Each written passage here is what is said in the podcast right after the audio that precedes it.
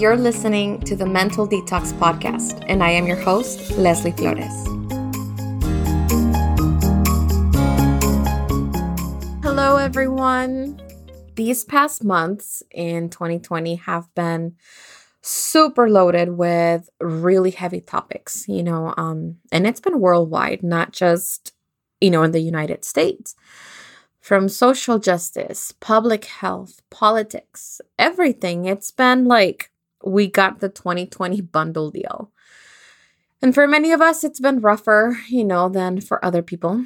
It's really been like walking through fire. Some of us lost our jobs, some have even lost, you know, loved ones to COVID. Others were separated from their families. Some are still struggling with health issues. And others are still trying to make ends meet. So I realize that this is probably an understatement to what most people have had to face in the past couple months. For a lot of us, these events have actually been really triggering to our mental health if you were already battling, you know, with anxiety or depression or something, you know, impacting your mental health, this definitely intensified. For me, at least, it intensified my anxiety. And it's been a trend, you know, that over the last couple months, all the events piling up, everything happening has really kind of pushed us against the wall when it comes to our mental health. For me, when the pandemic started here in the US and California, there were days when I really just sat in the corner of my office and cried my eyes out. There was nothing else I could do at that point. I mean, everything seemed so scary. And all my doubts, all my fears, all my worries were so like magnified that my anxiety just kept being fed by all of those doubts and fears. And so the response, the physical response that I was having, the anxiety was so overbearing that sometimes I felt like I couldn't even breathe because I was, you know, catastrophizing, picturing the worst, um, coming up with the worst scenarios just in case I have to be prepared. And so going through that very early on, you know, um, when the pandemic hit, it allowed me to do a lot of searching, a lot of researching, and to really focus on why my anxiety was, you know, intensifying to that degree. I was feeling so hopeless, you know, feeling hopeless, feeling helpless. But that's really what pushed me to dig in and to really understand what was happening to me. I wanted to know why my anxiety was to that level, why I felt so terrified. And I don't think I ever really devoted myself to researching, to understanding a topic like I did this time around. I mean, not even in grad school, you know, but at that point, it felt like anxiety was taking over my life that I really needed to understand what the heck was happening to me, why something that was happening to everyone was affecting me to a worse degree than it looked like it was affecting someone else. And through that research, it's when it came very clear. Like it was very, very clear to me that my past, some of my past experiences, very specific experiences, the ones that were very impactful, were still bleeding. And they were bleeding into specific areas of my life that were causing this worry and fear and anxiety to be so intense and overwhelming. As you may or may not already know, we learn by experience. From birth, we start associating and attaching meaning to certain things and certain events. These associations and experiences shape how we see the world and how we develop our core beliefs. That includes the things that we fear. So, our fears, our doubts, our worries are shaped through those past experiences. Think about, you know, a, a little girl who had a bad experience with a dog when she was really young, you know, probably got bit or got really scared. And so she grows up feeling afraid of any dog, regardless of how friendly the dog might be. So she becomes an adult who is very afraid, you know, has a phobia of dogs. So that first experience that she, you know, faced as a little girl shaped her entire life to how afraid she felt of any dog that was walking by or nearby or in a home. So that first experience determined, you know, the rest of her life around dogs. So our past experiences shape our worries. They shape our fears, they shape our doubts. Every fear, every doubt, every worry that you've experienced did not start today. And to be honest, it might not have even started with you. It is true that we inherit our parents and our ancestors' fears. It's a brain biology thing. It's super crazy, but it is true. Like some of the things that we're afraid of, some of the things that we respond, you know, with anxiety to, they're not even because of us. It's because our generations carry that with them and somehow they were passed down to us through our biology. It's super crazy, but that's how our fears and our doubts and our worries, that's how they like come to be the, these big old snowball. Um, they just grow bigger and bigger. And sometimes we don't understand where that fear started. And so it's so crucial that we become aware of what those fears and doubts and worries are so that we can begin to heal the part of ourselves that might still be bleeding into other areas of our lives, causing us to live in fear.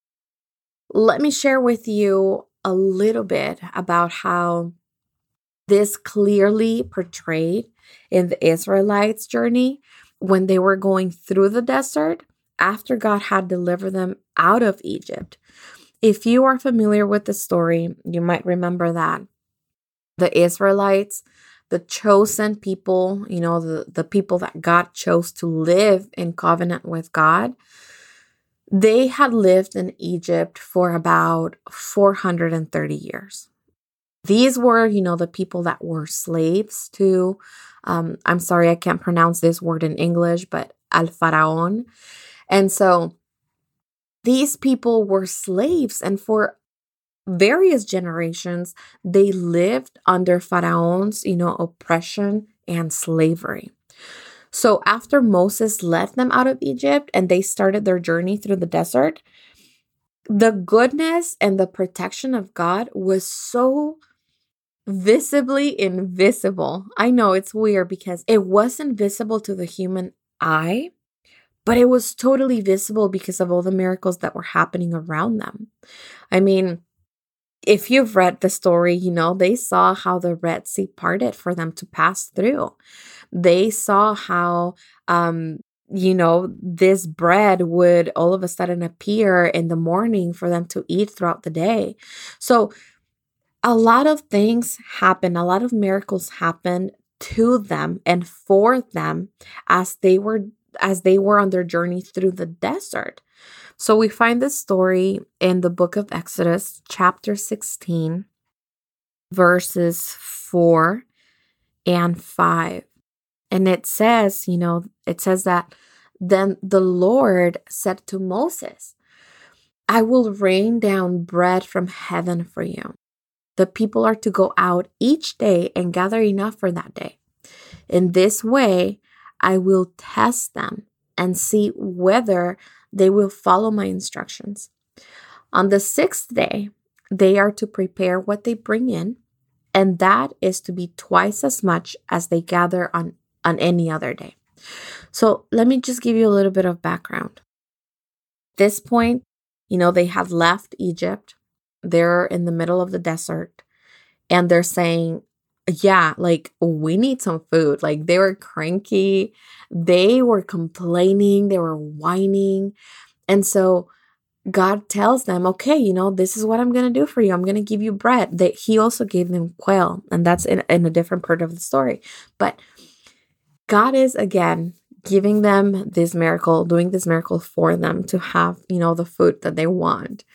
So here he's telling Moses, this is how it's going to happen. You know, there's going to be this bread that I'm going to give you. Every single day, people are to go out and pick their portion for the day, except on the sixth day. On the sixth day, they've got to pick twice for the sixth and for the seventh day.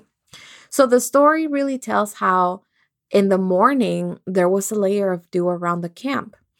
And where the dew, when the dew was gone, there were some thin flakes like frost on the ground and they just appeared on the floor and it was like white um, coriander seeds so if you've seen a coriander seed they're tiny little white flakes and the bible says that it tasted like wafers made with honey i mean that sounds pretty delicious i don't know about you but i would like some myself Every day, each person picked up specific portions according to their family size.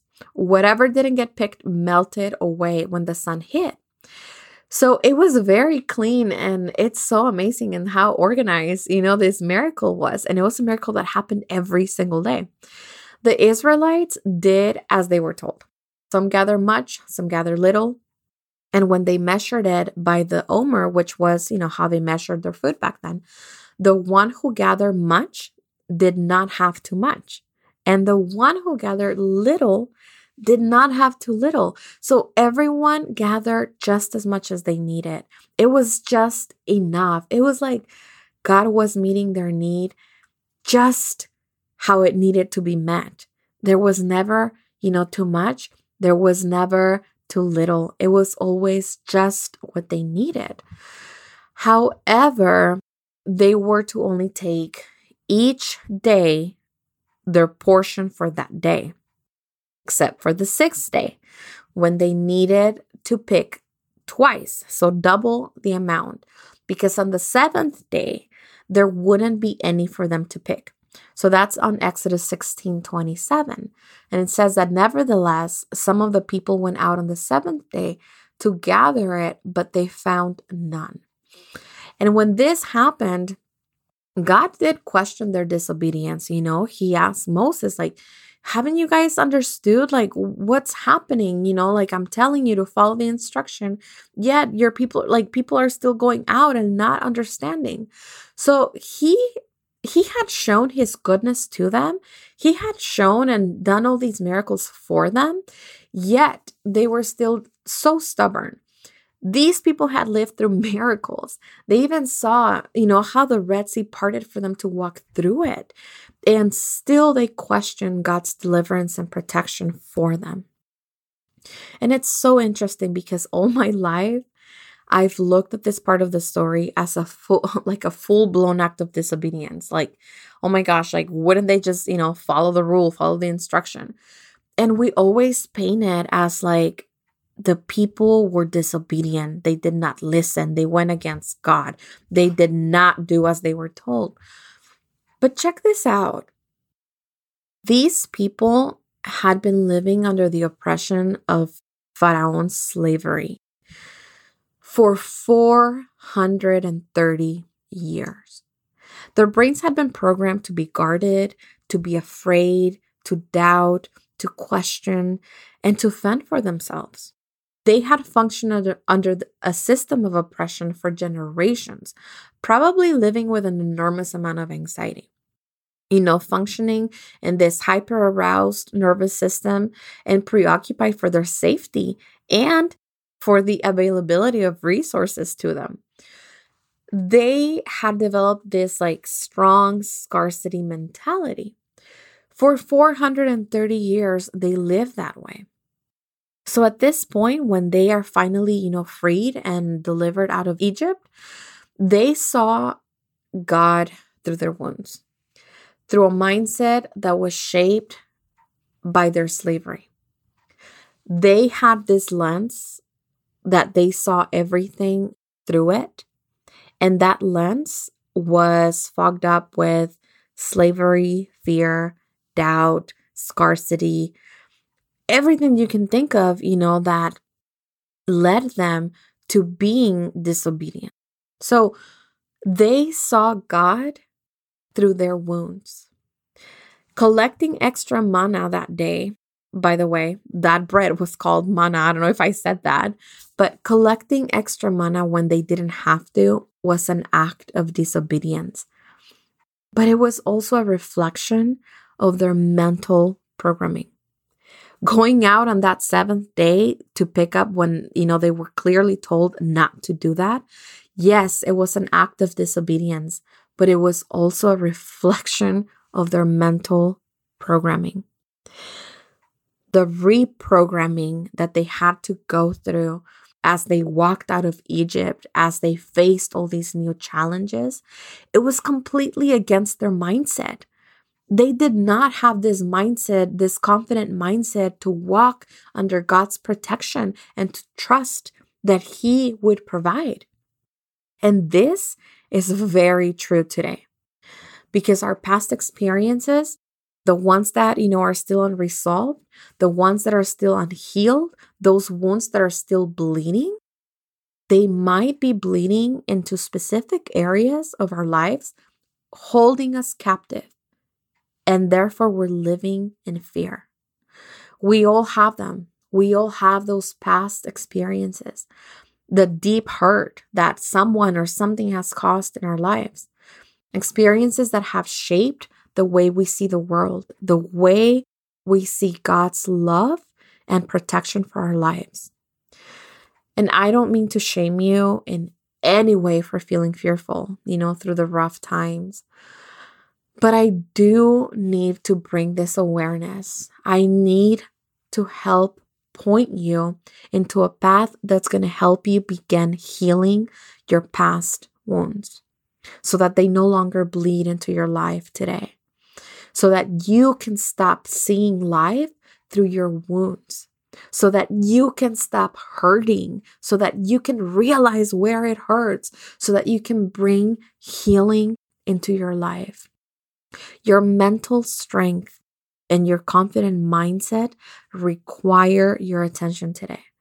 You know, we are living in rough times and we don't know if things are going to stay the same, get worse, get better. We don't know that.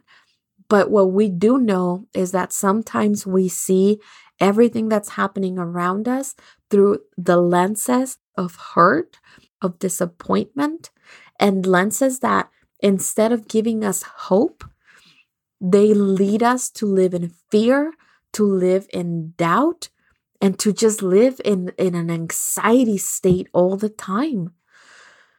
This is why it's important for us to pay attention. If my fear, if my doubt, if my anxiety is too overwhelming, then it's getting in the way. And then that's telling me that there's a part of me that is still bleeding, that needs my attention because I need to stop seeing God through my wounds and I need to stop living life through my old wounds. You deserve to heal. You deserve to live life abundantly, even through the rough times. So I'm going to leave you with this today. What part of you is still wounded and needs healing today? Thank you for stopping by today. Please leave a review and head over to www.leslyeflores.com to learn more about the Uniquely Confident School, an online community of faith driven women determined to manage their mind and live confidently.